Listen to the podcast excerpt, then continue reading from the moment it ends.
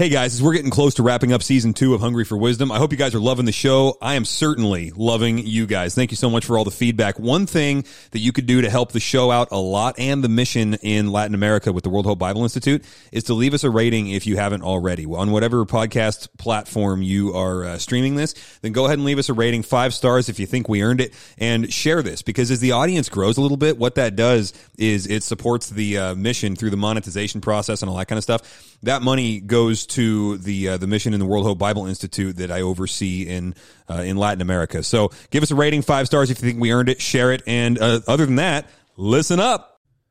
On today's episode of Hungry for Wisdom, an old man smacks us and says, "Calm down, boy. I've seen worse than this." You'll get to hear a couple guys that know darn near nothing talk about the point of darn near everything. And sometimes being a disciple looks a lot like moonwalking in a gunfight. It's episode 21. Turn it up!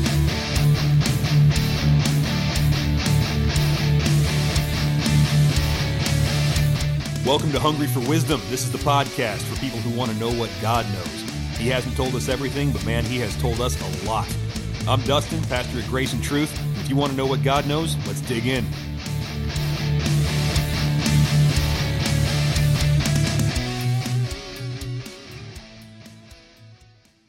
And episode 20, what did I say this is? 21? I don't know. It's tricky, man. We did a uh, we, we did episode 19A and B, so it threw off my whole count. I'm not a math guy. So uh, today's episode, whatever the number is, 21. There we go.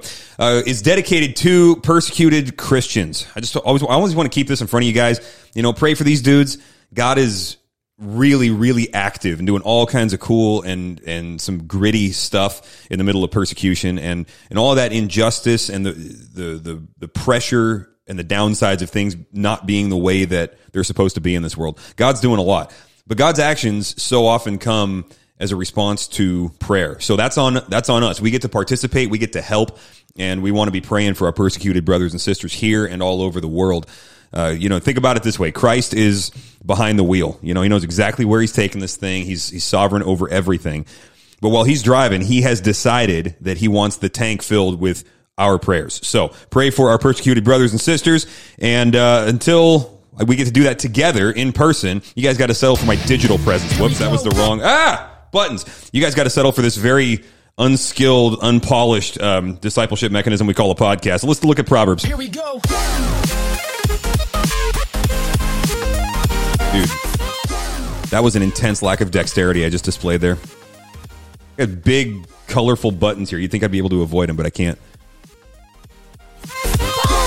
Okay, there we go. All right, so today's dose of wisdom from Proverbs chapter 3, verses 25 and 26 goes like this Do not be afraid of sudden fear, nor of the onslaught of the wicked when it comes. For Yahweh will be your confidence and will keep your foot from being caught. All right, so here's a question What is it about wisdom that is mutually exclusive to freaking out? Like you can't have these two things in the same spot, right? It's like a it's a sign of wisdom to be steady in a crisis or under pressure. So, why is that? So, what's the connection between wisdom and chill? And there's an old World War One movie called All Quiet on the Western Front. Depressing as all get out. I wouldn't watch it. Actually, it was a it was a book first, but I only ever saw the movie. And it's uh, it's basically, I mean, it's about the German soldiers in World War One. And there's a bunch of um, legendary scenes in there. But there's this one where the the soldiers are training. They're you know boot camp or whatever you want to call it. Uh, I don't know what they called it in their in their time. We would call it something like boot camp or basic. And so they're in their training before they ship off to go to war. And the drill instructor, he was a hard man. He was brutal, right?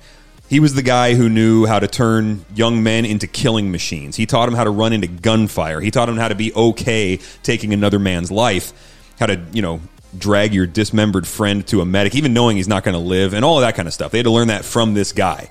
And so they graduated, they went off to war. And at one point, they're in trench warfare. They're charging across the no man's land to the other trench. And they see this guy who's cowering behind a, a dirt pile and he's got his face buried in the mud and he's hiding. And so they'd been trained by this drill instructor to to not tolerate that kind of thing. So they go over to the soldier who's who's hiding. He's, he's checked out of the battle. They grab him by the shoulder and they flip him over and they're going to yell at him and drag him into the fight. And so they go over, they grab him his uh, his shoulder, they flip him over, and it turns out it's the drill sergeant. He got called up, he got shipped out, and despite all of his knowledge of warcraft and his ability to teach and explain the techniques of soldiering, you know, he got there and he realized these dudes are shooting back and they're shooting back at me. And so right there, everyone lost respect for him, which is interesting because he still knew all the same stuff. He had the same information in his head. It didn't change that. It didn't change his ability to train people. He still had that. But he was no longer like respected. He was no longer the go-to guy that could raise up the next generation of warriors. Why not? Well, because his knowledge did not convert to wisdom, and they knew that when they saw him freak out under pressure. So, how come when he freaked out, nobody trusted him anymore? What's the connection between wisdom and steadiness? We don't think about it much, at least I, I never have, but it's it's pretty universal that this is how we see things. 2,000 years ago, the Apostle Paul wrote in Titus 2, verse 2, he said, Older men are to be temperate, dignified, sensible, sound in the faith, in, uh, sound in faith, in love, and in perseverance. So he's saying, all right, older men in the church, we need you to be the stabilizing force. The young men ain't going to do it. They're bouncing all over the place, starting podcasts and going on mission trips and doing whatever. We need that to come from the older men right? It's a messy world, and we need you guys to cut us a line through it. When old men are the, when old men are the um, the ones that are freaking out about like the economy or whatever, it's discouraging. You know, younger guys look at them and we're like, oh, "Come on, man!" Like, oh, but the dollar is crashing and we're on the brink of civil war. Yeah, we know. Like, you don't need to tell us that. Tell us how to follow Christ, how to take care of our families. You know, there's there's like an expectation that guys that have accrued some wisdom know how to take a breath under pressure, how not to lose their mind. We saw this during COVID, right? Society was like unraveling in a lot of ways. We didn't know if it was ever going to get put back together. Questions still open, maybe. And it, uh, it became clear that some of our political leaders were like, fueling the chaos on purpose because they liked the power grab. And so that was discouraging, a little scary, you know? And so we were watching a tragic series of events, and there were some people who were watching, making moves, collecting information, considering their words before they spoke. And then there were other people who were, you know, grabbing fistfuls of their own hair and running around looking for their shoes so that they could run away from whatever was chasing them. And the this some of those people, it was disappointing to see who they were. Right? I lost a lot of respect for some of the sages in our society because though they were book smart, they show, they showed a lack of wisdom. So Solomon here is guiding us to a different path than that, a path of wisdom where fear doesn't reign supreme in our decision making. He told us already in Proverbs, wisdom comes from being in right relationship with God, right? The fear of the Lord is the beginning of wisdom. Collecting knowledge and using it in the way that God designed for it to be used. We've seen in 1 Corinthians 1 that Christ is the wisdom of God to us. So you follow Christ, you have access to whatever God wants you to know to take on whatever he's entrusting for you to fight, or whatever battle he's entrusting you to fight. Come rain or come shine, you will have what you need if you follow Christ. It's a promise. It's not just a proverb, not just a principle. It is actually also elsewhere a promise. So you think about what Jesus said in the farewell discourse, right? I will not leave you as orphans. I will come to you. The Holy Spirit will bring to your remembrance everything that I have said. All of this stuff. We got promises. So yeah, wickedness is going to show up. Sudden fear is a thing. And Solomon isn't saying don't experience fear. He's not saying pretend not to be afraid. Sometimes fear is nothing more than a rational response to a set of facts, right? And to not feel a little bit of fear would be to either be asleep or delusional or something. Fear is like a it's a survival mechanism because it moves you to life-saving action. But Solomon is saying here, when you feel that fear, don't lose your cool. Understand that God is doing something and there's something that he wants you to do. So in verse 26 he says, "He will keep your foot from being caught." He's saying, look, when you feel afraid, follow God. Put one foot in front of the other, get to work, and it's going to work. Right now, we have a lot of economic fears, right? And rightly so. Men should be thinking about how we're going to put food on the table when, when the prices continue to skyrocket and global supply chains aren't dependable, fast, and cheap anymore. I mean, you're supposed to think about these things. And that little tinge that you feel in your gut, that's going to lead you to think about these things seriously, which we should. So, fear is a life saving mechanism in some ways. But we're going to think with wisdom, with the knowledge that God has a job for us to do and it's going to work. So, look, when God starts freaking out, you can start freaking out. That's my rule, okay? When God freaks out, you can too. Until then, the Lord is your confidence. Approach scary stuff, approach it with some confidence. God got there before you did. He will lead you on the same path by which He made the world, the path of wisdom. So, as you read that over and over and over again in the times in which we live, be encouraged, be instructed and uh, where we're not doing that, hey, repent. We're Christians, man. We get to turn around and go the other direction because the gospel is a very real thing. Here to talk about the gospel, I brought in my buddy. By the way, brand new buddy, uh, Chris Routen. Am I saying Hey, that right? You saying that right? Yeah. Yeah, I don't even know your last name because we're such new friends. I'm not even sure how to say it to be honest. So it's okay. Still figuring It's it out. Rootin' or Outin. Yeah, improvising. That's cool. So we just met kind of, um, I mean, I basically just met you over lunch. Yeah. It was a good one. yeah, that was Costa Vida. nice Vida. recommendation, by the Yeah, way. it was a good spot. Yeah. So the story here is we have we're we're connected by a mutual disciple. You discipled a guy that I've kind of been able to disciple a little bit here and there from a distance uh, because he was living somewhere else. And so then we got introduced and it was like, Hey, cool. Let's get together. And I was like, Hey, you know how to make disciples. Let's go talk on a podcast about how to do this. So anyway, I'm, I'm really interested to kind of cracking into what's in your brain because I have no idea what's in there, but I've seen the results of it with this guy that we both know and his, his wife, his family. And so I, I just like, I, I start out from a position of really appreciating you and your discipleship ministry and investment in, in the kingdom of God and all that. So mad respect, dude. Just wanted you to hear that. Yeah. Thanks for saying that. Yeah. And now it's on the internet, so it's permanent. Can't take it back. permanent. And if you say something in this episode that makes me lose all respect for you, I cannot go back and erase what I just said. Yeah. You have to like skip a week on the podcast. I yeah, yeah. The pressure is on. But yeah, okay. So tell us a little bit about what you do. You've got a very, um, a very specific, a very interesting ministry that not a lot of people uh, know about, or have. I mean, I guess a lot of people know about it, but not a lot of people do the kind of stuff that you do. So what do you do? Yeah. Yeah. The kind of the, some of the basis of, of what we do is really asking a question about what do we as Christians need to do to start churches and get the gospel to the next generation.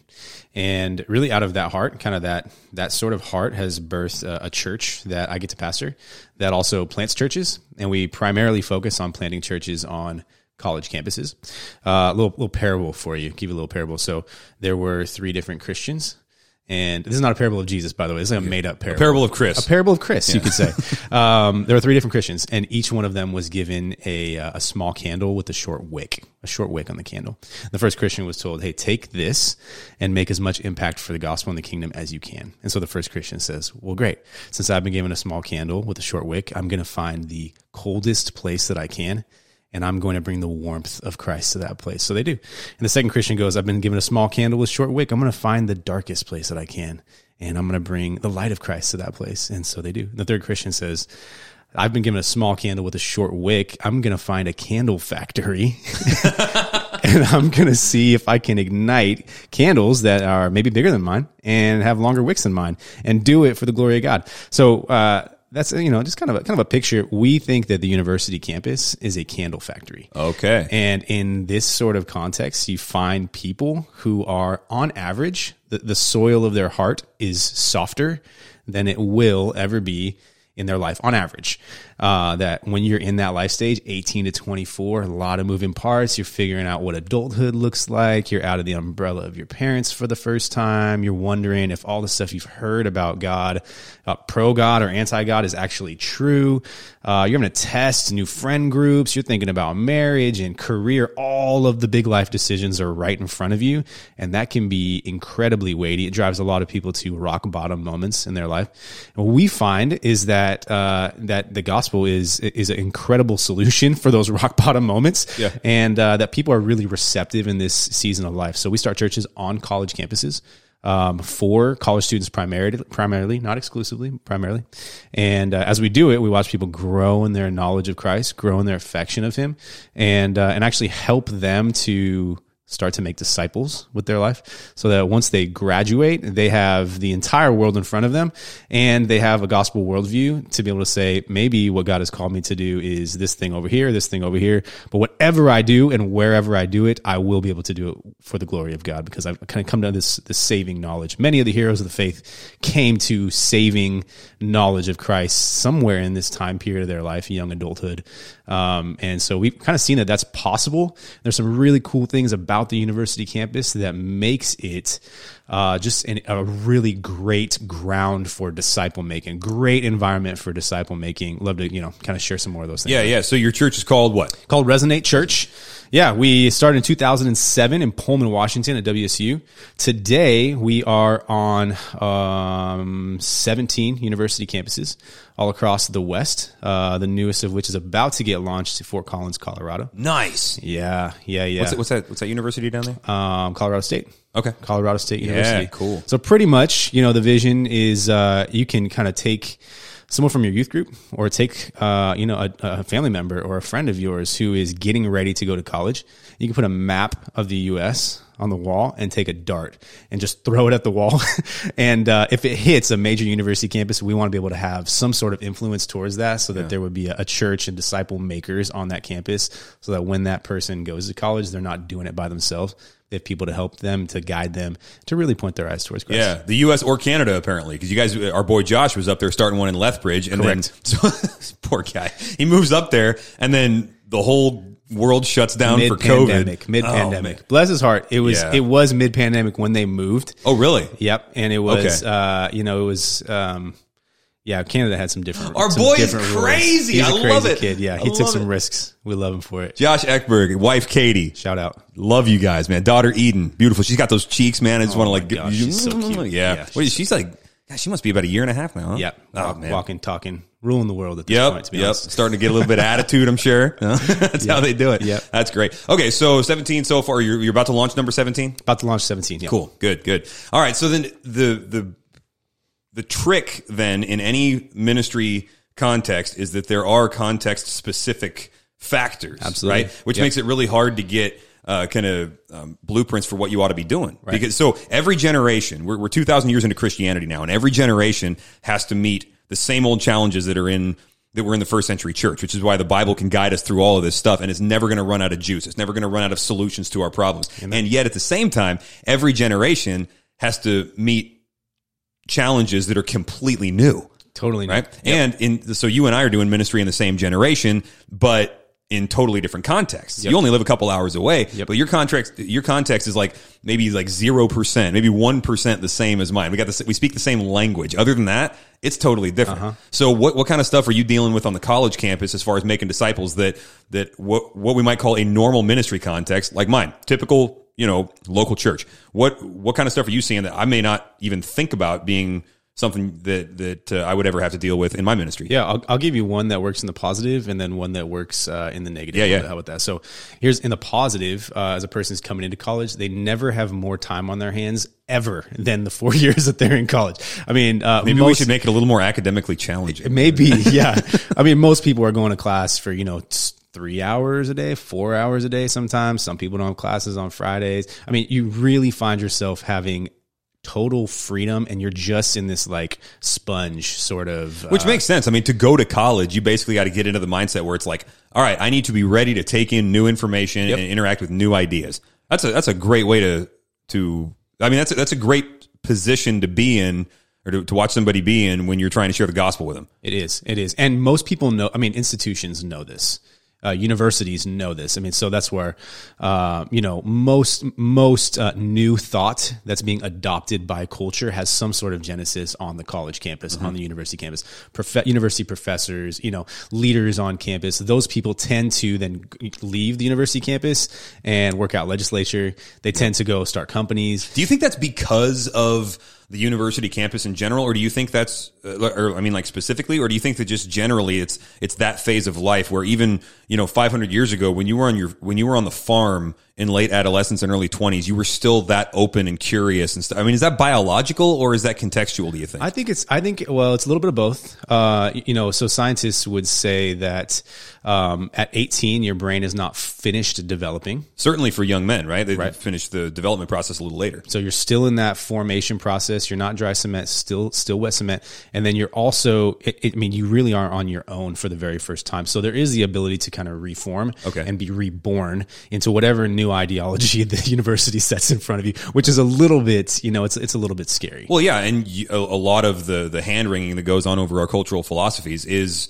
uh, about the academy, right? It's Absolutely. like, oh man, our universities are ruining our kids, and there's a lot to that, right? Absolutely. I mean, that's how secularism got here, for, and, and uh, theological liberalism and all of that from the late 1800s in Germany. That's how it got here was through the university campus. Right, right, right. And and especially in the West, especially in America, um, you, you, find um, there is kind of a bar to make it into university. You have to have a certain level of intelligence. Most people have a, have to have a certain level of money to mm-hmm. get there, and so you do find that a certain type of person gravitates towards the university. So to answer your question a little bit earlier, is that uh, is that context? I think it is a little bit of context okay. that people will kind of spend their time here and then go elsewhere afterwards. I mean these Fortune 500 CEOs, politicians, lawyers, doctors. I mean, we're all finding them. They have to spend some amount of time in this place. Right. So it is a little bit of the way that the economy has worked itself out. Sure. Um, that people have to spend some some time here, but it's an incredible opportunity for the gospel.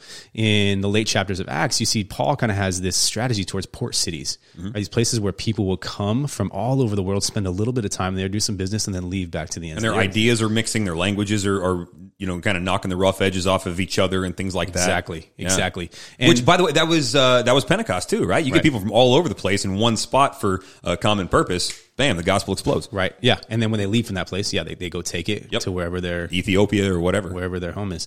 And the university can be like that as well. We've seen we've seen that um, that trend, which is biblical, right? And or at least it's a strategy that Paul kind of piggybacked piggybacked on that we can actually actually um, see that happening in university campuses as well today. So that's on the positive side. So the positive side is they are maximally receptive, and there's dangers associated with it, but it's a net asset, you would say, for your strategy. Totally, okay. totally. Yeah, on the negatives, I mean, I do think there are negatives as well. Um, reasons why, uh, you know, in some places this sort of ministry model works really well, and other places it doesn't work so well.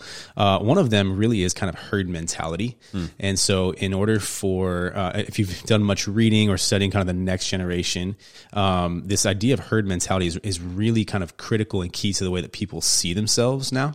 Uh, and the ability to differentiate from the rest of the herd if the herd is not doing something, uh, you know, that's that's godly, right. the ability to differentiate actually puts your identity at risk, and it always has, you know. But in uh, in American history, at least, uh, maybe up until like the '60s, it always was almost synonymous that Christianity and American uh, Americanism kind of went hand in hand. Yeah. We don't see that anymore, especially not in the next generation. So when you have a person that is, you know, on the cusp of making Jesus Lord in their life, specifically in the university setting, it's going to cost them a lot It's going to cost them a lot to verbalize that decision. It's going to cost them a lot to actually start making that decision uh, and living it out. Yeah. And, and, on the macro, it's like, okay, cool. That's normal Christianity, right? Right back to the first century. There we are. You look at the persecuted. Christians that I shouted out at the beginning of the episode, and it's like, okay, this is normal, but it doesn't feel normal to the individual. Right. Right. It's, it's the, the cost is the same every time. It's scary. And their parents don't understand that uh. because their parents came from a generation where that wasn't necessarily the case. Their grandparents don't understand that.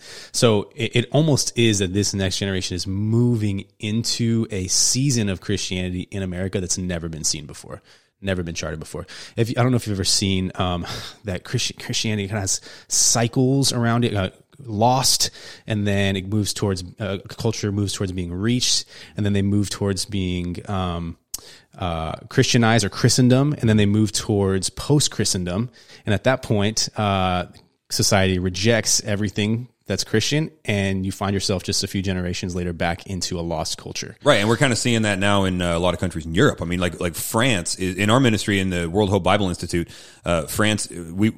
We essentially talk about it. It's not like an official designation, but we talk about it like it's an unreached people group right. because right. the percentage wise, it is. Which there's cathedrals. Yep. But they're still unreached. Yep. So yeah, it kind of boggles the mind. In America, you know, we are founded in God we trust like the, we were founded in this sort of essence of like what it meant to be American was what it meant to be Christian up until the mid 19 uh, mid 1900s where now we're seeing this trend uh, towards post Christendom mm-hmm. and uh, and post Christianity, and so the some of the church models of the past, you know, like early early church models, may be finding themselves having a lot of trouble reaching people today because the way that people are thinking today is different than they've thought before. Yeah, and reaching people may not necessarily mean gathering a crowd because population being what it is, you can you know you can go to you can go to a big city and pretty much you can gather a crowd with whatever you got, yep. right? But if we're talking about actually making disciples and accomplishing the Great Commission, it's different. It, yeah, it can be harder now. Yeah, it is. It is. So that's what I would say. On, on the positive side, people are open. They're receptive. Um, you know, this is the time period where people are making choices for the rest of their lives. And on the other side, um, they they have to differentiate from the rest of the herd and the rest of the generation, which is Yeah. which is which is pretty scary. And it seems to me that it, it could be a both positive and a negative for you guys that you only get a few years Only get a few years. with each disciple. Now that's great in terms of multiplication. That's great in terms of the Great Commission. Like you're sending people out. You're you guys get to launch missionaries probably a hundred times as frequently as I do. If uh, you know if they're if they pay attention to what you're saying in the few years you got them. Right. But man, you only get a few years. We only get a few years, which once again, double edged sword. Yep. On one side, you go, man, this sort of thing might take 10 years, 15 years of following Christ to work out a deeply embedded uh, wound or a deeply embedded worldview or a value that was, you know, generational even to that person. Uh, but on, on the flip side, because we only have four years, I think we recognize some urgency in that. We go, we, we got no time to waste. Yeah. We have to maximize every single minute that we have with people. What if we could all live like that? Yeah, right? and that's that's a kind of a question that I was I was actually going to ask you as well. Uh-oh. Was the you know is is there any opportunity for some some faux deadlines? Is it possible to maybe impose some some deadlines Mm-hmm. onto people, uh, onto churches, onto ministries that create some sort of necessary urgency inside of them? Life stage really is one of those things that's natural, Yeah. um, and it drives intention. It really drives intention. Um, but I've wondered, and I wonder if you have thoughts on this: Is it possible to kind of superimpose um, your own? Yeah, I think international mission work is probably the front line of that because the, the plane takes off on a certain date at a certain time, right? And so we've seen people that feel they feel a call by God to participate in this mission that we've got going on. Dude, I'm not even baptized yet. Yeah. And, and so that then they come to me, they say, I want to go on the mission trip. I'm like, you're not baptized. And they're like, well, okay, let's, let's do the baptism thing. Well, get it going. now Yeah. Uh-huh. you're into a gospel conversation. Now you're into equipping and you get to, you know, and, and so you put them under the gun a little bit. When people are moving, oh, dude, we had one situation where, um, oh, I got to be really careful what I say about this. There, there was a guy that, um, was going to be going to jail for a while, right? A good long while. And he I don't should. know why I'm laughing. I It's laughing. it was like, and he should. We we met him in this crisis point, and he was like, it was that it was that rock bottom thing, right? And he's like, okay, my my grandma told me about Jesus or whatever, and so through a series of connections, I get connected with him, and he's mm-hmm. like, he's right at that spot where he's like, I need to know if God is real, and if so, what does He say about this? So we trained him as a missionary and sent him into prison because it was like, well, yeah, you need to go to prison for a while because of what you did, right? And so then he went and started like Wow. started Bible studies up in prison and whatnot. And so, I mean, you talk about a sense of urgency and a deadline and things Yeah. like that. Anytime you've got a a um you know a certain date where this ministry is gonna start, and if you're participating, boom. And so you get that all the time when people are moving out or you know maybe moving into a different. You, I would guess you probably got to move people through. Uh, like into leadership positions relatively quickly, Pretty quick. M- more quickly than most churches would be comfortable putting somebody in leadership. It gets us in trouble sometimes. Yeah, I can imagine. Uh, Yeah. It's, messy.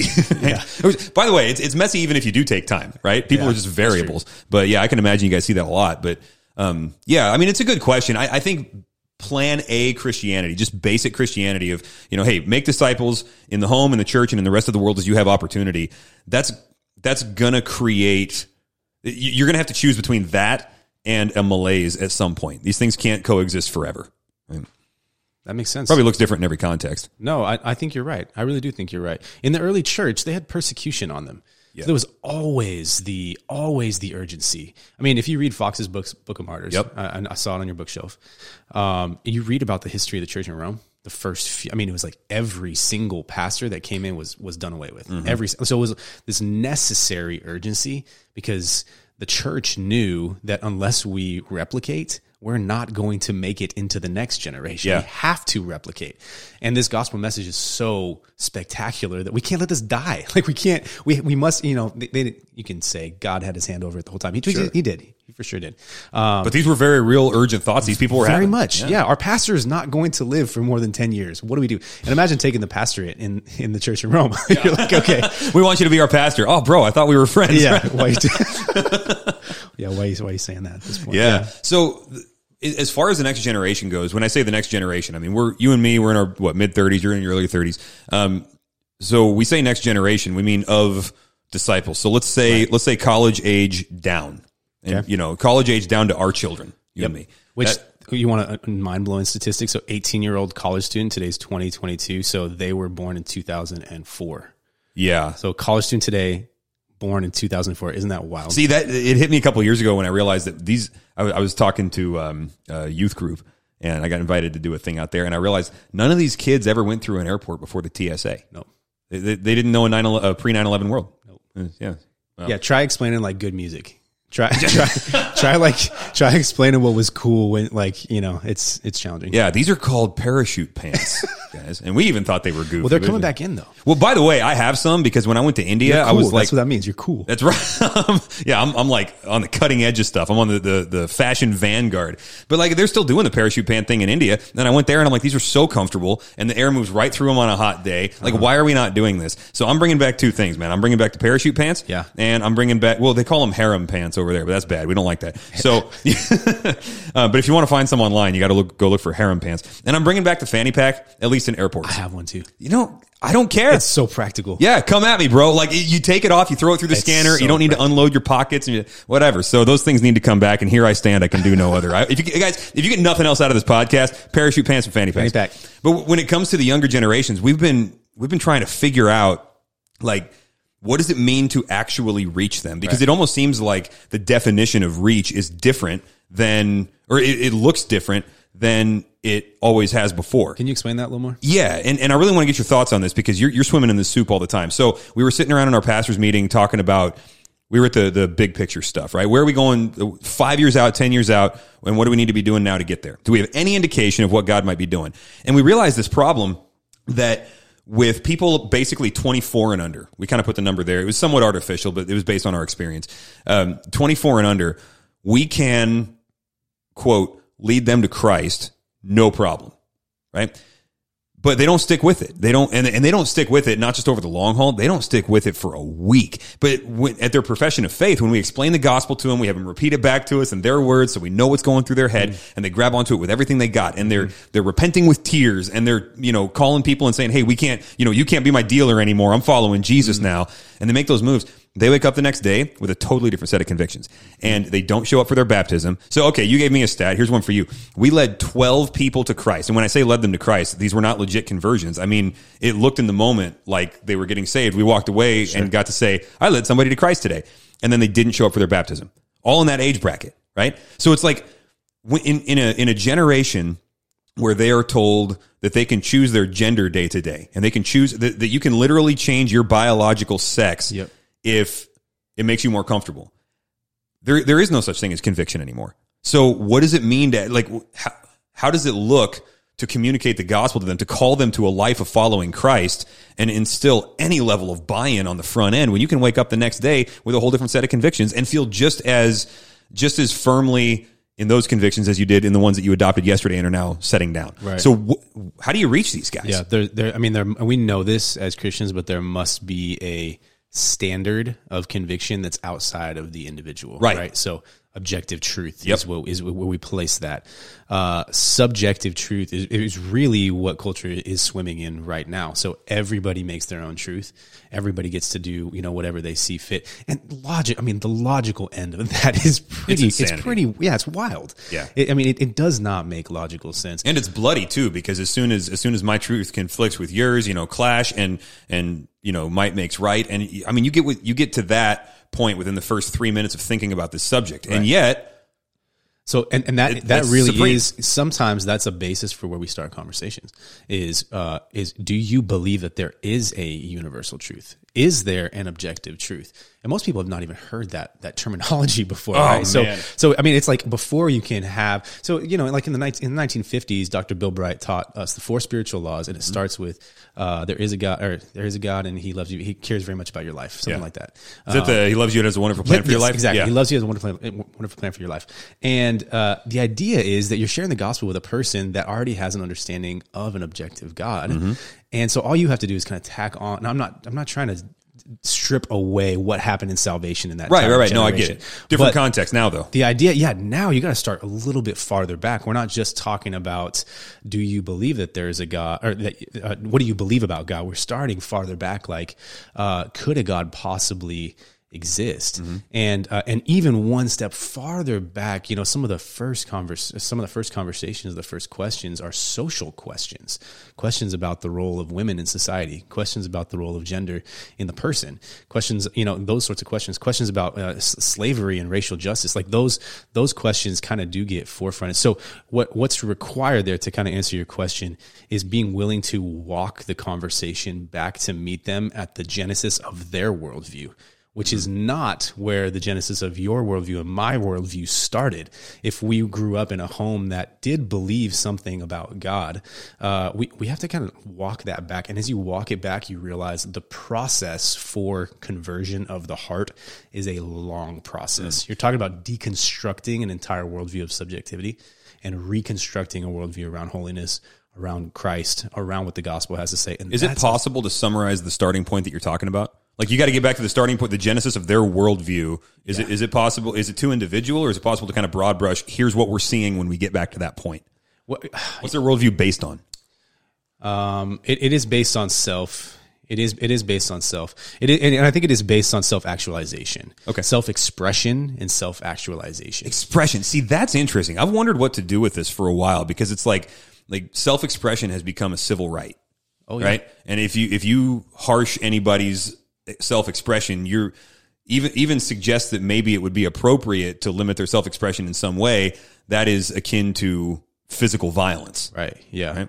So wh- where where did the idolatry of expression come from? I mean, like I because I I don't. And this isn't a generational thing. I don't think it's more of just a personal thing. Like I don't feel the need to have everybody around know what I'm thinking, despite what some people think because of how much I talk, you know. But it's like if, if somebody doesn't know my opinion on something, I'm kind of okay with that. Like it actually makes my life a lot easier in group settings. And so where did that that thing come from? Where it's like I, I have to express what I perceive to be myself. Right. Um, I don't know if I have the answer to that, Dustin. I wish I did. I could get uh, really nerdy about it and, and say something that's probably true but doesn't make any sense. Tell- yeah, like, tell me what you Well, think. you know, it's it's because when you become your own god, then God must project and emanate Himself for His own glory, and so then I, I don't know. I'm just making stuff up. Maybe. it's probably true though. It- it is- well, yeah. I mean, I, I think there is something. There is something to that. The desire to be seen, the desire to be recognized, the desire to be affirmed. I mean, I think all of those things do have some place in the human heart, regardless of what time period you've lived in. But I do think, um, yeah, right now those things are being platformed to be forefront issues, primary issues, and uh, and not just like, hey, if you get to these in your life, then that's great. Or if you get to these when you're 40 or 50 years old, that's like if, if you actualize yourself way down the road, that's okay. That's funny. We front loaded the midlife crisis to late adolescence now. Dude, it's true. Whoa. It's true. It's true. It's kind of scary. Well, yeah. I mean, instead of you know buying a Ferrari or something like that, when you know when uh, your kids leave the house and you're an empty nester and wondering about the big existential questions, now it's like we're reassigning ourselves genders and stuff. Yeah, one of those ways that that's um, it's revealed kind of. I'm not sure if you followed like uh, career statistics recently, but um, like right now, there's this big thing called happening uh, ca- happening called the Great Resignation, where people are just turning over their jobs so I mean so quickly. Um, and I, I recently read some statistics that said the average person. The- Uh, from 20 to 30 in their job will work something like six to eight jobs, like c- just like turning decade? over in a decade. Yeah, like it's it's normal for a person to work that many jobs in that twenty to thirty decade. Shoot, I used to have that many jobs at a time when I was 20 and 30. Well, I, I think there's something in there about just the, yeah the desire to self express. Hey, if this is not getting me where I need to get, then I'm going to go to this other place.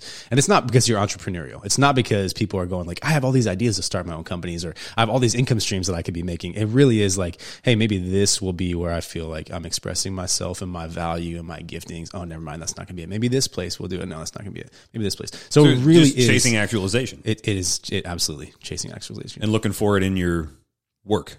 Yeah, yeah. Man, there's I an mean, open door one, to the gospel right there. Yeah, one place, but I mean, a pretty significant place. Yeah. Wow.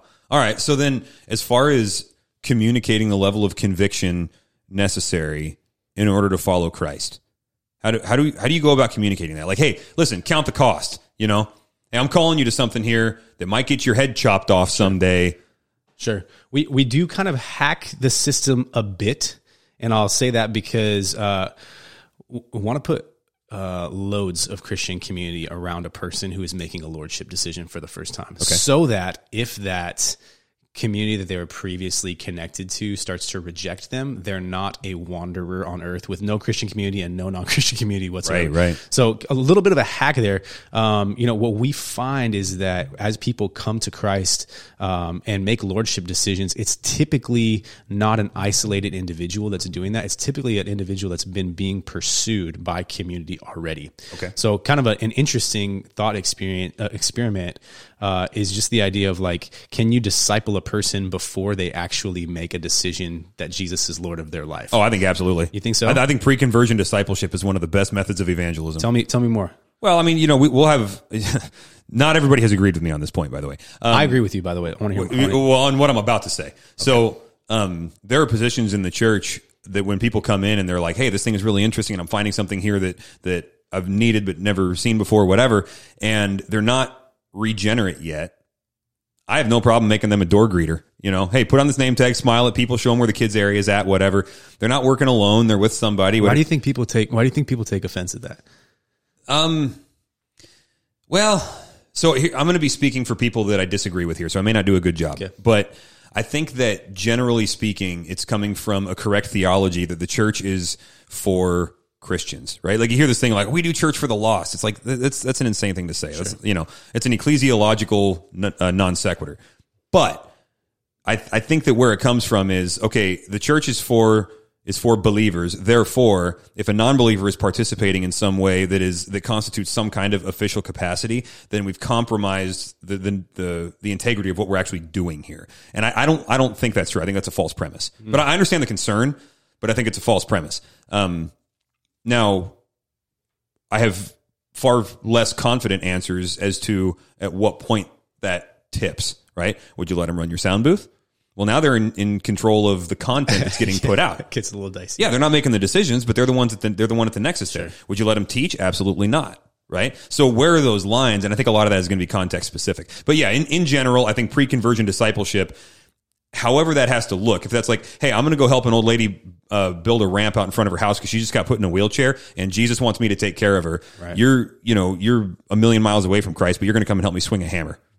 You know, I, I'm, I mean, who wouldn't be for that? Right. Well, it, yeah, and is is it not logical that there are a, a number of things that kind of create some sort of case of evidence in the human heart to make the lordship decision? oh, absolutely. It's yeah. like- explain that. Yeah, it would make sense that like there are some things that about God's character that uh, that uh, pile on top of themselves in your own head in your own heart that convince you, right? And it's not just one singular personal experience. That's actually kind of flaky. That's I mean that's that can that can fall over pretty quickly, Yep. right? But if you have this kind of like mass of experience, I mean, what are we doing with our kids if there's no such thing as pre-conversion discipleship? like, what are- what are we doing with them? that's Like, right. there must be some sort of basis that uh, that a non-believer has to have being built inside of their heart to to make a you know some sort of truthful understanding of what they're actually committing to, and uh, and I think one of the ways that we've seen. Um, discipleship and, and and being reaching people be effective is to not be uh, so concerned with the fact that they have to uh, that they have to make a decision towards Christ, you know, on, on the first time that we start hanging out with them. But I mean, we just recently, um, two weeks ago, we had a gentleman um, profess lordship in Christ. Like he, Jesus is my Lord. And a year ago today, he was making fun of his roommate who had just made a decision to follow Jesus. And for an entire year, his roommate was following Jesus. He wasn't, but he continued coming around. And a year later, he makes his decision to follow Christ. And that's that's actually a fairly common kind of timeline, pretty a, a fairly common story that uh, that is out there. Is like it takes time. It takes so time. what would you say are the the ratios in your church? I mean, you know, 17 different churches on Right. on university campuses, but the one that you lead, Sure. what would you say the, the ratio is of, of saved people to lost people that show up, let's say, at a typical worship service? On a Sunday, Yeah. Uh, I, I'd probably say like ninety percent saved, Okay. ten percent. And then how about in the small groups? so small groups? Small groups are our front door. Okay. Small for us, somebody comes to a small group before they come to the worship service. you might have a majority lost people at a small group. Mu- much higher percentage. I mean, I would say I would say uh, 70, 30, 60, 40, Okay, because like I've always been really hard on the seeker sensitive methodology in general, but I think that i'd I'd be, and these are methodological questions, not primary theological issues, right? And so I, there, there's some room to kind of step back and reevaluate. And I think with the the timeline that you guys are working on with each person, with each disciple, it makes a little more sense to to do more on the front end to say, hey, just come and check this thing out, man. Like, you know, which Yeah. is not. I'm I'm even uncomfortable saying that a little bit, you know, because I, I don't want the church to be an attraction mechanism. I want it to be attractive, right? I mean, like Titus uh, says, uh, Titus three, I think it is.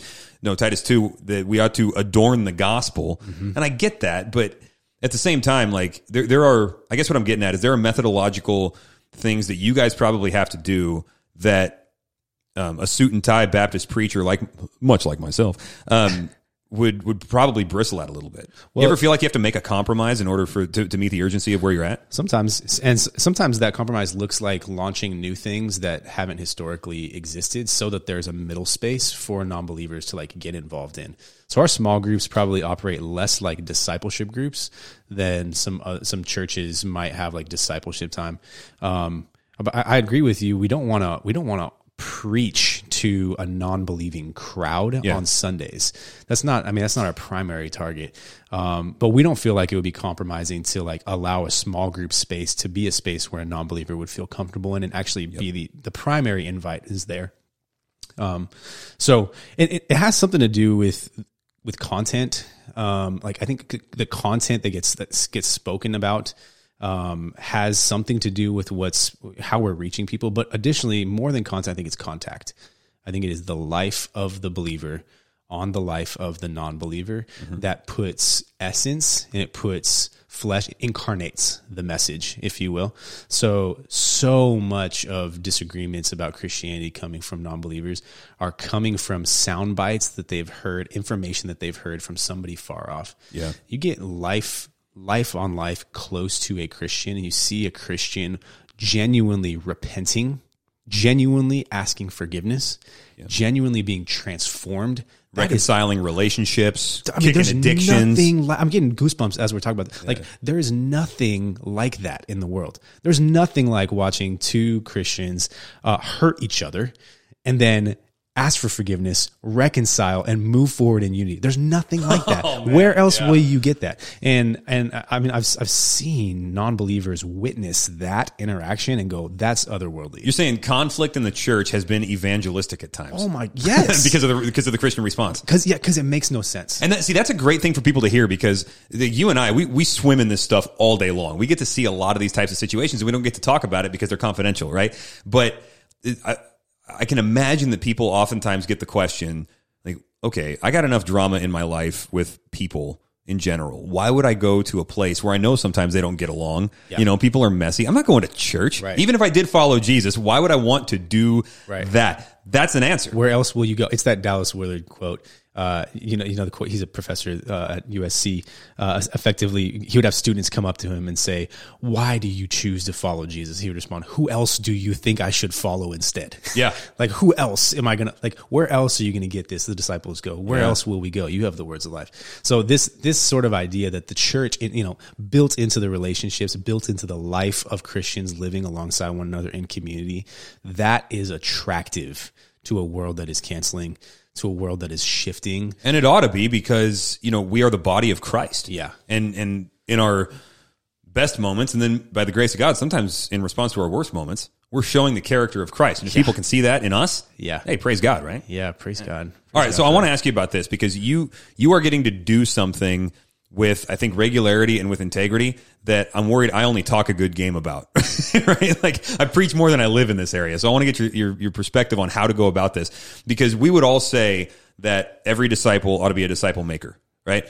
But in the the the tendency in churches because God set things up in such a way that the word is to be preached and the eyeballs are on the preacher as a matter of necessity when that's going on. And so you can kind of wind up with the one man show. You can kind of wind up with the the the sort of um, concert style uh, gathering and whatever. And so those things always happen. But the the problem there if you're not careful is that the pastor or the pastors wind up being the disciple makers in the church and then you've got normal christians who pray and they read their bible and stuff like that but then when you're talking about evangelism and you're talking about life on life discipleship and you're talking about counseling situations well that's for the special forces guys right we would all say, if we've been reading our Bibles, like the New Testament in particular, no, that's not Christianity. In Christianity, you've got a body of Christ with different people with different functions, and nobody's more important than the other, and all of us ought to be making disciples. Practically, though, how do you avoid it from? How do you avoid the pastors being the bottleneck for that? How do you how do you um, activate people to go and make disciples so that their version of discipleship isn't come here, my pastor, disciple you Right. for an hour on Sunday? Right. That's uh, so much behind that. There's so much. I thought it was a pretty simple question. Really, I was hoping for just a one word answer. Well, okay, I'll, I'll tell you, I'll tell you, uh, I'll tell you a story. So, um, this summer, my wife and I, my two kids, took a road trip from Pullman to San Diego. We That's insane, by the way. Seven, it was insane. First time we'd done it with two kids, so we're like, yeah, maybe it'll go great. Actually, it was pretty great. Isn't your youngest like one? He's one. Yeah, he's one. he's one year old. Uh, he actually traveled really well though. So I we think went- you and me need to do some counseling because you seem a little bit suicidal to me. right no, that yeah, that was Ian, it- it- we needed to get the experience. So we went to San Diego because every summer um, there's a there's a uh, a discipleship program that we put on in San Diego where we send students down there for the summer to learn how to follow Jesus in community, to learn how to defend their faith to learn, you know, some of the practical hands-on aspects of following Christ, and they could do it because it's summertime and they have, they have plenty of time. So we do it. It happens every single summer. We drove down to teach at it. Uh, I drove, you know, I think it's like 2,300 miles or something to get there, and I was supposed to teach on disciple making. So that was my thing. That's why I went down was to teach a, uh, you know, a seminar on disciple making. The first thing I opened up was saying, "Hey, I drove 2,300 miles to tell you this sentence." that was my opener, and like people like stood up in their chair, Yeah. you know, like sat up in their chairs, grabbed their pen. I was like, that's the best opener for anything. Boom. Uh, Makes me and- want to get I- a longer commute to work. yeah. But I told him, I told him, uh, God's primary calling on your life is to be a disciple maker. That's what I told him. And at, face value, there's a whole lot of objectives, uh, uh, objections to that statement. I'm not talking about the essence. I'm not talking about identity. I'm not saying who he's creating you to be as a human. It found in him is somebody who does something. That's not what I'm saying. But I'm saying what he's primarily uh, attempting to get us to see in our lives is that our place in human history is to take the torch of the gospel from the generation that came before us to internalize that and to pass the torch to the next generation. And that that is the primary calling of, of what we what we get to accomplish as christians outside of what's happening in our own heart right? And that's hard that's hard to wrap your mind around. So what i mean by that is like you can do a number of incredible things in your life. You can you can accomplish great stuff. You can launch companies. I mean, you can you can write some killer content. And and, and if at the end of your life you have not taken that torch of the gospel from the generation before you and helped to pass it in a practical way to that next generation, uh, you've you've actually lost. You, you've, you've not lived into what all like the fullness of what God might be calling you to, and and on the flip side, if you if you don't do any meaningful work that transcends your lifetime, like if you don't launch a company or if, if you don't you know write the book that you thought you were going to write, but you have relationships that you've invested in and you've taught people to follow Jesus taught him to obey his commands as is spelled out in Matthew 28 then you've won even if, if you don't have the life um, that you know that that looks so spectacular. I think it was the Moravians that would say, "Make disciples die and be forgotten." Yep. Make disciples die and be forgotten. I'm like that sounds like a good life to me. Well, yeah, that's Second Timothy two two, right? So Paul says, "What you've heard from me in the presence of many witnesses." So there's two generations, Paul to Timothy, right? What you've heard from me in the presence of many witnesses, entrust to faithful men. Generation three, who will be able to teach others also. Uh-huh. Generation four. Now this fourth generation, they probably are never going to meet Paul, and Paul's dead and gone. Never. But here we are, right? So so how do we get people to believe that? I think it starts with like me believing that there's a primary calling on every single person in my congregation to make disciples. Yeah, and, and I want to I want to be specific about the wording here. I, and I may have said this. How do we get people to do that? What I mean by that is not how do we manipulate them into certain actions, right? Right. And you know this, but Right. I'm, I'm just specifying for everybody else that like how do we give people permission to go and do something that they didn't think they could do or was their job or whatever? I want to activate them. Totally. Yeah, and I'll, I'll just you know caveat my previous statement. This is primary calling. Uh, this is not the only calling. I'm not saying that's the only calling. Yeah. I'm just saying that this there there is something for every single Christian in this to make disciples of other people, mm-hmm. and that's got to be somewhere in our life plan. It's Got to be somewhere you know in our in our in our bucket list is that this is what we get to invest our lives into into other people, and and I think it's it does start with me believing that that that great commission that Jesus gave to the twelve applies to believers across the timeline of history and across the globe and that i i might actually not be doing what the lord's called me to do as a pastor if i'm not helping that to happen in the lives of every single person by the culture that we create by the systems that we implement by the training that we give by the accountability that we that we have with people in community. So i think all of those things kind of do factor into it. Um, you know, in in the Old Testament, you, you, see this kind of really interesting thing happen in Genesis 11, where um, where the Lord scatters the nations. The nations get scattered, right? Um, building the tower. Uh, they're Yeah, come look at our accomplishment. Yep. And he goes, no, no, not going to reach the, not going to reach heaven. Scatters different languages, different tribes, different tongues, right? So Genesis 11, you flip to the end of the book, you Yep. get Re- Revelation 7. What do you see? The nations gathered Every tribe, every, every tongue, tribe, every tongue, every nation. So the, the a big question that as a church we should ask is what happens in the middle there? How how does God get us from Genesis 11 to Revelation 7? Acts two. And it, yeah, it seems like throughout that the narrative of the Bible, throughout history, the Lord really is helping his people to pass along in a relational way how to follow him, right? The nation of Israel is learning how to entrust these things to their kids, how to follow, you know, how, how their families, as for me and my household, we will serve the Lord, right? And, and this is, this is primary. It's not that God was only working through the nation of Israel, but the, the primary narrative that's followed there in the Old Testament is that nation. And what you find is that, you know, in the Old Testament, kind of, uh, uh, uh, the, the way by which, I guess, disciple making would happen would primarily be through kids and families, discipling kids and families, surrounded by the protection and the preservation of the Lord. They, they flourish in that. New Testament, Jesus comes and he starts calling his people to look outside of the nation of Israel. He starts calling his people to care for Gentiles. He starts interacting with people that, uh, that in a relational way that maybe rabbis would not have had that same sort of interaction with, right? So the New Testament, um, some of that calling is that the protection and the preservation of the Lord, uh, it looks like calling his people to make disciples of all nations, not just within the nuclear family.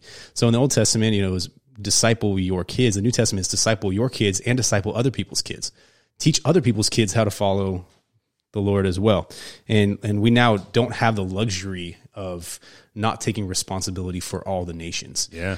The the Good Samaritan story is a prime, you know, great example of that. So I think that sort of idea that um, is very accepted within within Christian circles within the church that you must disciple your children. We get that. We understand that. Um, moving We understand it more than we do it.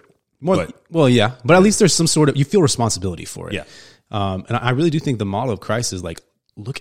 We also have to look outside the family. We have to look for the kid next door. We got to ask like I have to take response. I can't go on vacation to the nations without caring about their salvation anymore. Mm-hmm. Like I, I have to now care about what's happening there. So as I want to bring something up for the sake of you know the for the sake of the people listening who are like, yeah, no, I agree, Chris, I agree, Dustin, I need to go and and make disciples, and it's a new concept to them.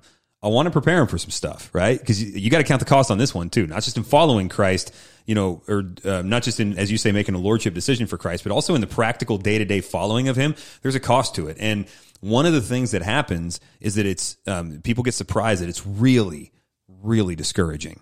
You know, I think it was Jared Wilson. He said discipleship is incredibly inefficient. you know, like in the in the business world, if we took the metrics of how many people we invest in versus how many people we get a what you might say a return from, how many people like grab it and make it their own, it's the, the numbers are not good. Right. Right. So it, it's we're, we're called to do something that by the numbers isn't going to work most of the time, and we just got to be okay with that. So, hmm. what? How do you handle discouragement in disciple making? The first thing that came to my mind was the parable of the sower, where Yeah. Jesus describes four different fields or you know four different terrains that the seed can land on, right? And you know, I don't think that he's actually talking about real ratios. I don't think he's talking about like one out of four will decide, like will follow. But I do think there is something to be said that there's more bad field, there's more bad soil than there is good soil. But when you find the good soil, it's 30 fold, 50 fold, 100 fold. You live for that one, right? Yes, yes. So something something does happen there. I and I also agree with you that the the discouragement um, of making disciples can be incredibly off putting. What what I've also noticed though is that the most difficult discipleship relationship is the first discipleship relationship. To go from zero, I've never made a disciple to I've made a disciple, that is a that's a huge chasm because it's learning to reorient your life, learning to reorient your time, learning to reorient the way that you think and helping what's the, the thoughts that are happening in your head and in your heart translate transition out of your Yeah. mouth to actually help another person. I, I, and this is not this is not Bible, but I have a you know a hunch that if you can make one disciple, you can make four, five, 10, 15, 20. Like 15 from 15 to 50 in my mind is way less difficult than 0 to 1. You know what? I, I've never thought of that, but as you're saying that, I'm like, yeah, The first time you do anything, it's so challenging. hundred percent. Everything has to get reworked. So, how do we help people make one disciple? I wonder if that is a domino that you know Yeah. helps people for the break rest of their life. inertia and you can get you know accelerate faster than you can start. Well, so then let's let's define that then. What do you mean when you say make a disciple? Right? Because I mean, you and I are going to have the same answer to this generally, but because all all Christians should, right? Because we're getting it from the Bible. But at the same time, it's like, well, eh, whatever. How how do you individually express that? How do you explain it? What what does what does success look like in making a disciple? What's the target that we're shooting at? I, you know, you said we might have sim- similar answers. I, as I've interacted with people, m- no one has the same answer.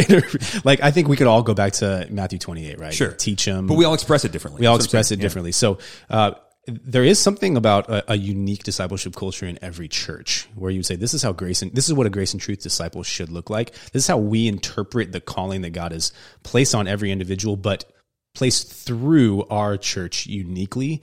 Um, and so I think different churches have different benchmarks for what discipleship looks like. For some churches, uh, you know, part of the discipleship process might be learning how to preach and learning and learning how to do that uh, and, and actually submitting that whole thing unto christ so there's competency connected to it not just character connected to it um, for us I, I think we would say like the, the passing along of the awareness of god's story and where the individual has responsibility in god's story is part of that kind of key discipleship relationship. So I'm not doing a great job in short words defining how I would say this person is a disciple or this person is not. Um, there is something inside about the personal adoration of Christ and the desire, the longing, the cherishing, the adoring, the treasuring of Christ. So, like in John 4 terms, right? Jesus says the Father is seeking worshipers, right? And if somebody goes from not being a worshiper to being a worshiper, we've made a disciple, Right. In some sense. Yeah, you, Yeah? Could, you could say that. Okay. You could absolutely say that. I, I, I would also add that I do think the disciple has some sort of orientation to non disciples as well. Ooh, okay. Not only does the disciple have an uh, orientation towards Christ, but they recognize their role in the redemptive story of what God's doing through history. Matthew four nineteen, follow me, I will make you fishers of men. Yeah, good connection. Part of what it feels like to follow Jesus is to be taught to make fishers of men. So you would say, excuse me. Wow. So then, if I'm hearing you right, you would say that somebody can be saved and still be inwardly focused and selfish about their faith, but they cannot be living as a disciple while being inwardly oriented completely. I would say, yeah, there, there's incompleteness Okay. in their discipleship process. Yeah, something that weighs on my mind a lot when we're talking about making disciples is Colossians 1, 28 and 29, right? For this reason I labor and strive so that we may present every man mature in Christ. And that's, a, you know, it's a, a truncated version of it. But that maturity right there Yeah, is that's the word that it's got yeah, the bullet points down it. Exactly, and, and we're, we're shooting at that in some way, and Yeah. so uh, uh, um, orientation towards others, towards the lost. So that's that's part of it. Um, you know, maybe for some people in their context, you're saying, yeah, a mature disciple here. If we're if we're going to make a mature man, he's going to be able to communicate the word of God in public. He's going to preach. Bam. Okay, so maybe um, you know. Partially dependent on the the set of challenges that your culture has, right? Absolutely. If you're persecuted, maturity might look a little bit different. Absolutely. Hmm. Absolutely. Yeah, that's. I'm glad you brought that up. I've actually never thought through that verse as a define like a, a, completion point for. Here's how you know if you've made a disciple or not. Maturity. What I'm hearing you say is maturity is there, and we get to kind of we get to contextualize what the definition of that maturity looks like based on. Yeah, and in my in my way of thinking about it, maturity somehow. I'm gonna I'm gonna preach here for a second. So the, the word is is the root word is teleos, which is maturity or completeness or whatever. And and Jesus says a form of that word on the cross when he says it is finished. He's saying tetelestai, right? It is it it stands finished. It stands complete. So there's so maturity has something to do with you know all of the elements necessary are there.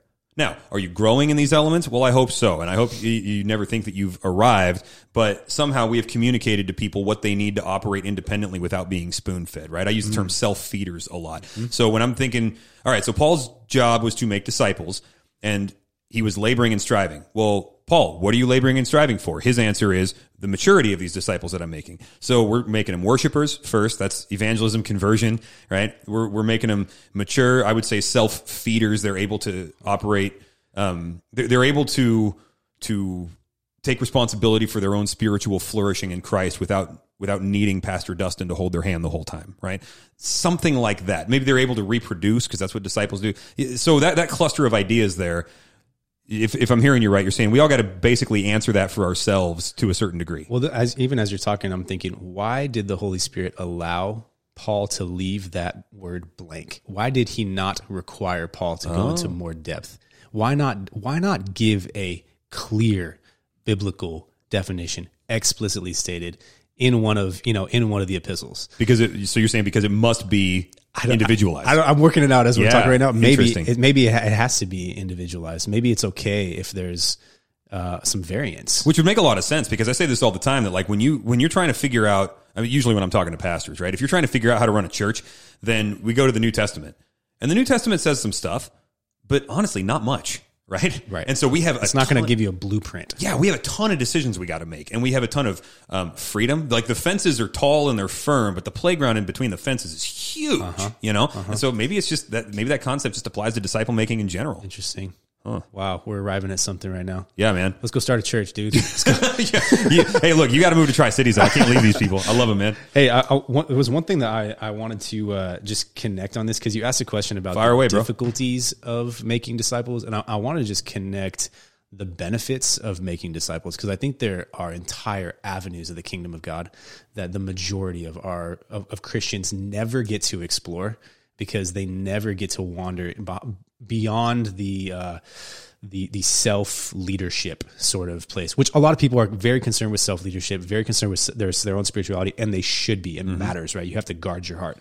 You must guard your heart. Yeah. You should pray for yourself a lot. As should, yeah, absolutely. but there's uh there's you can miss out on entire avenues of what God is doing, and and one of them is just this like core understanding that comes from just comes from learning theory which is when you teach other people how to do something you learn how to do that thing better.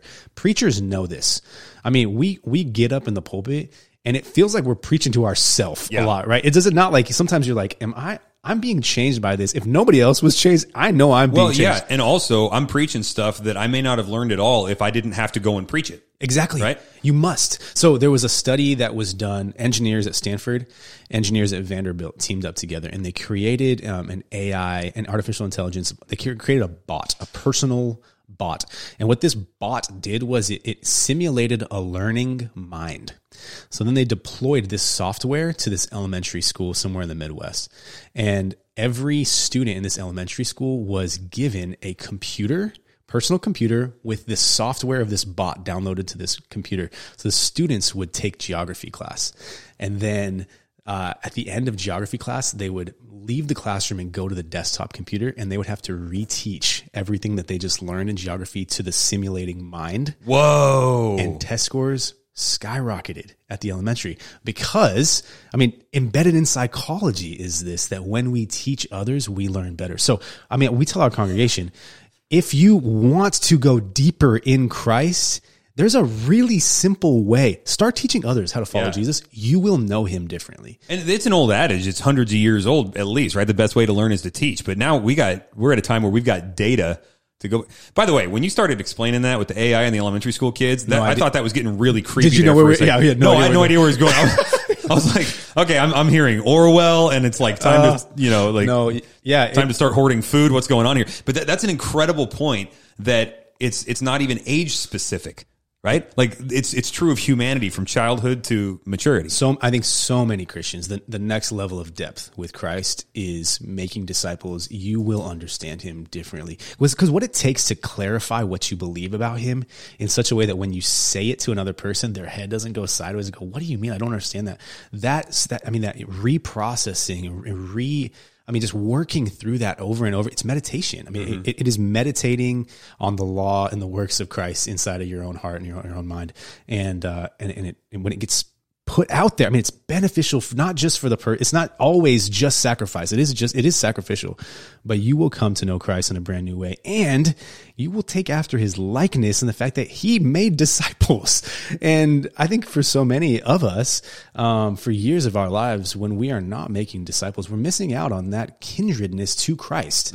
Um, the fact that this is what he spent those final three years of his life doing was this exact thing. Um, And even the first 30, in a sense, he was discipling himself, right? He, he learned obedience, which is an amazing statement for, for me to hear. What is that? Hebrews 2? He, in these things, he learned obedience, never by trial and error. He never disobeyed. Right. But he spent 30 years being a disciple of the Father, doing only what the Father told him to do, period. And then he went and passed it on to others. Yep. It's true. It's true. There was one other study that Time Magazine did. They, they published uh, research that showed that on average, the oldest child in the family is the is the most intelligent. Highest IQ is the oldest child in the family. I'm never letting my son listen to this yeah, episode. don't tell him. But uh, but it's because w- consciously or subconsciously, they're always modeling to the younger siblings what it feels like to live in the family. They're Wow. always they're always teaching at every moment. They're teaching, and so I don't know how that works because my older brother's smarter than me. My younger brother's also smarter than me. So it didn't really the birth order thing didn't work out. For Maybe me. you're just an anomaly where you're just kind of dumb. I, yeah, I just I just didn't get the gene. Right. I just didn't get it. So I, I was talking to a pastor uh, once that you know he, he's got he's got an old dying church, right? And the question was, how do you how do you get these guys doing something? I mean, I- I'd, he's like, I'd settle for anything, right? But they show up, they get their nice little sermon, they want to pinch the pastor's cheeks, and then they'll go home and whatever, right? So he said he, he was he was looking, and he's kind of a guy that was isolated, didn't have a lot of you know community or resources or whatever, and he said, so I started reading books. I read I, I was reading books on how do you handle a church full of mature disciples because he he was totally right about this that a church is designed like the, the bride of Christ is designed to have problems that new believers cause right so you're supposed to have mm-hmm. new blood you're supposed to have and that's why oh. churches that, that don't engage in evangelism or missions or whatever they get ingrown and unhealthy and they just kind of like rot and they die because when you don't have those those problems that new believers cause Yeah. then you fight about whatever's there but when Satan's attacking new believers and, and you know you get these weird ideas coming into the church and things like that, you have a common enemy. You can go and fight that. Well, we got biblical commands all over the place for how to do that. That's well, so he didn't have any of these problems, right? So he said, "I got nothing but mature believers. What do I do?" So he starts reading books on how to disciple mature believers, and then he realized. I don't have any mature believers. Mm-hmm. And, and this is to what you're saying, right? They weren't others oriented. Mm-hmm. They were thinking about themselves, their, their biblical feeding or whatever. And he said, I was dealing with the most immature spiritual church I'd ever seen, and they were all 70 and up. That's so right? interesting. So he started discipling them as though they were new believers, and he started to see some fruit. Now, a lot of them were averse to change, set in their ways, whatever. right. Uh-huh. But a couple of them got it, and they came alive, and they started discipling their grandkids and things like that. And he was like, "Man, we saw life because we treated them like babies, and then we got Mm-hmm. to grow them from scratch. How healthy is that? It was beautiful." How healthy? Yeah, and he was, and this is a pastor that's just, you know, he's never going to get any attention. He's never going to preach at a conference. He's out in a uh, in a farm community somewhere, you know, a couple hours away from here, and you know the.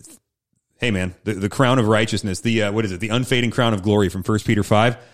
That's going to be good for him. That gets me stoked. I want to be that kind of old person too. Yeah. Like I want to be the kind of old person that doesn't just uh like get set in the ways. Right, because he was about seventy also. Yeah. and he's sitting here thinking, "What do I have to change? How can I serve Christ better?" You know, I was just like, I love that heart, man. Yeah, I went to a church the other day, and uh, I was in the third row. It wasn't my church; it was a different church, and I was in the third row. And in the the front, the row in front of me was like they were like eighty years old, and the sermon series was how to read the Bible.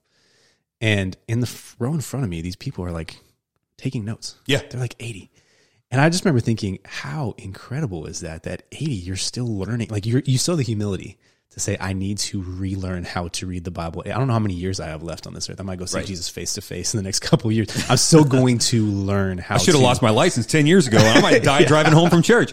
No, it's a it's a cool thought. Well, and so the first time I ever did a basics class, you know, basics of Christianity, right? And so we'll do that on Sunday nights. I had a guy show up who had been a Christian since before World War II. And he got saved and then he shipped out a little while later. And I was teaching him about cross referencing. Hey, you got a Bible? You see those little letters in it? Here's what you do with that. And he comes up to me afterwards. This guy's in his 80s and he goes, I was always wondering what those little letters were for. What was that? And I said, uh, we'll, we'll call him uh, Gary. Wasn't his real name. I said, Gary, I want to find every pastor you've ever had and backhand him.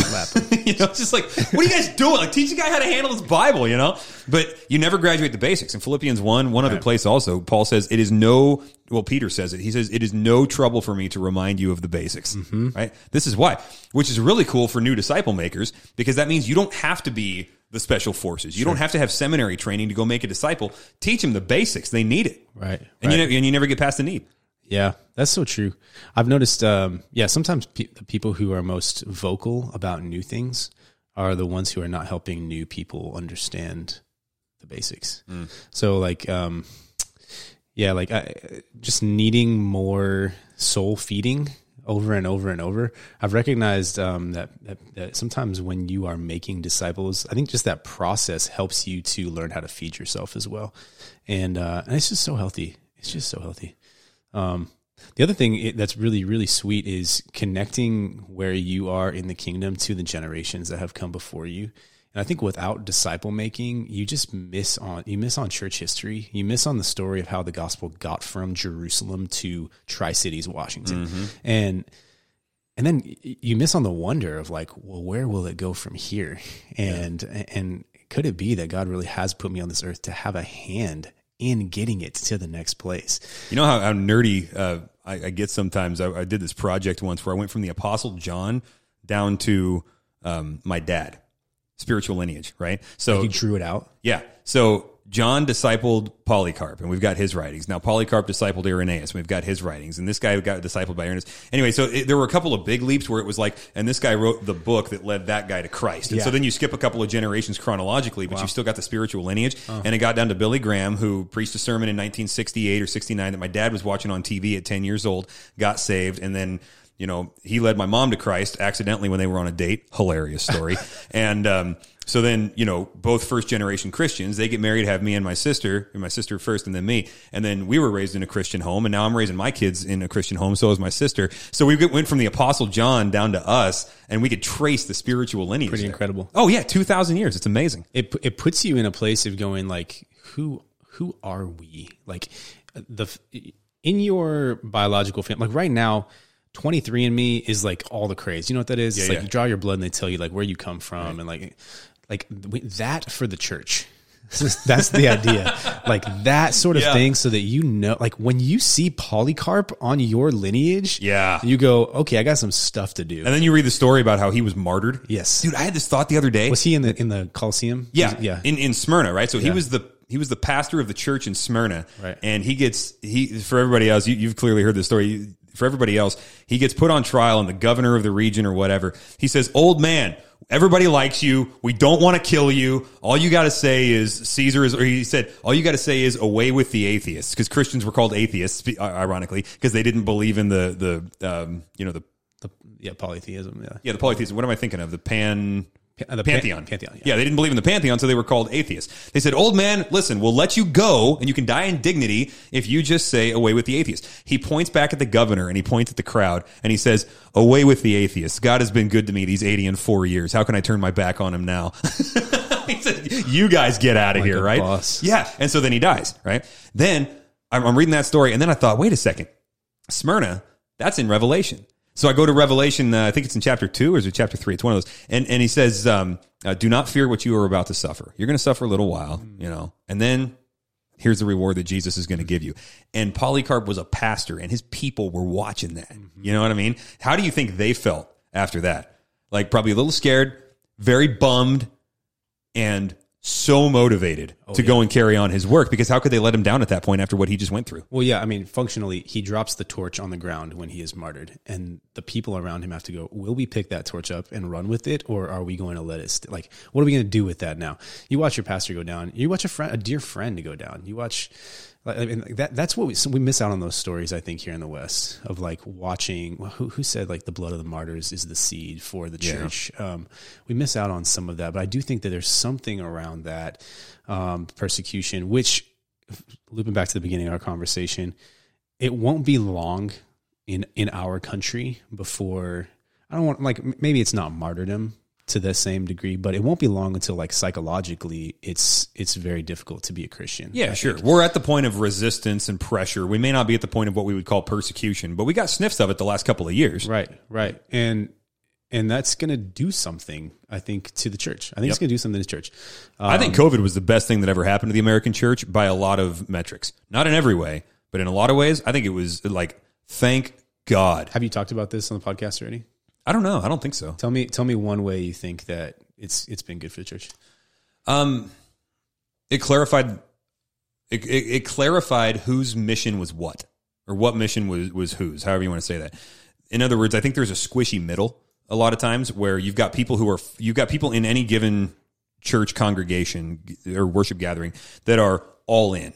And then you've got people that really aren't, and they know they're not really Christians, but they're there because their wife drags them to church or whatever, right? Or their their dad drags them to church, but they're not really Christians. And then you've got this squishy middle that think that they're Christians, but that's only because the conditions are right for them to live in such a way. And I call that the squishy middle. And when that evaporates, that's that clarity is really really good for the gospel. Yeah. And I think we got to see that a lot. There's a lot of fall off. Yeah. But there's a remnant. Yeah, and the fall off. Th- these are people that weren't genuine in the first place. So there's, there's actually no loss to the kingdom of God. We actually, um, our, our discipleship pastor at the time, Kevin, uh, he he moved away, and then you know we've got Ben now. So you'll meet Ben at some point. But um, so as I quote our discipleship pastor, I want to be careful to give credit to the right person here. So we we were sitting there praying years ago, and we said, God, just would you please just close down a third of the churches in the Tri Cities, right? And we said because there there are so many because people move. This area is a rapidly growing area, and they go look for churches, and they find just just theological crap mm. that's hidden underneath a cross, mm-hmm. right?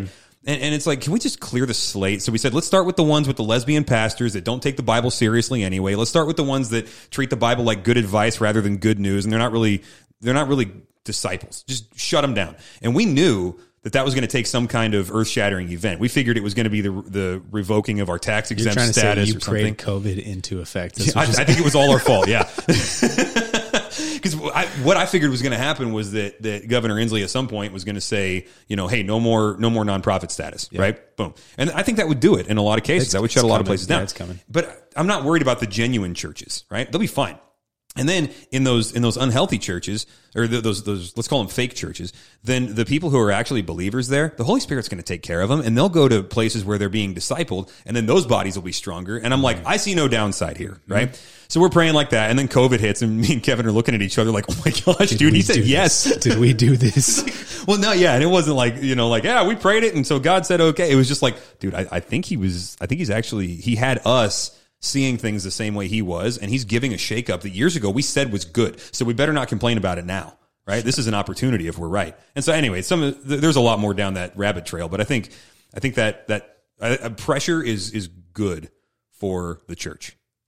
I agree. Doesn't always have a net benefit on each. Uh, you know, local congregation, but Christ is faithful. I totally agree. I totally agree. Um, the the word I think you were searching for this word earlier. The word is communitas. It's what happens to community when there is a a dangerous agent that gets involved. So That gelling that happens. Yep, Yeah. exactly. So you see when people come back from war, they become brothers in arms or sisters in arms when they come back from war. Happens in the church too, in persecution. Mm-hmm. Um, when danger is introduced as an element into the system, um, things get purified. Yep. Um, things get solidified. Um, people pick up responsibility, and Christ becomes exalted because you recognize that He is your life. Like, Yeah. He is your life. And you see that in new converts a lot. I mean, when we baptize somebody, that we- we've had a lot of people where it's like, hey, if you get baptized, like their mom will tell them, if you get baptized, I'm never talking to you again. right? Yeah. Right? Because they're coming out of Mormonism or, or whatever the case may be, right? And so they get baptized anyway, and the joy on their faces, there's a noticeable difference between them and the people who are getting baptized. It's still legit conversion, but it's not costing them anything yet. And it may someday, and praise God for their conversion. But that moment of impact is so much more joyful for the one who's who it's hurting a little bit Yeah. versus the one who it's not. Yeah. Yeah. And the church becomes the family. Yeah, they appreciate well. their church a lot more. Yep. I don't have a mom anymore. Yeah. I need you guys. Yeah, and that's Romans 6, right? You were baptized into Christ. Yeah. Boom, here you go. So put on the new self, Colossians 3.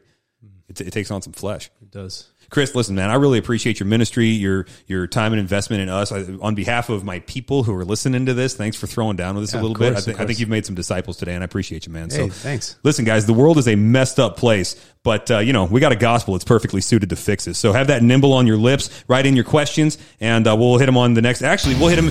Ah, wrong button. We we'll hit them in the next season because this was the last episode of season two. So we will see y'all crazy cats on season three.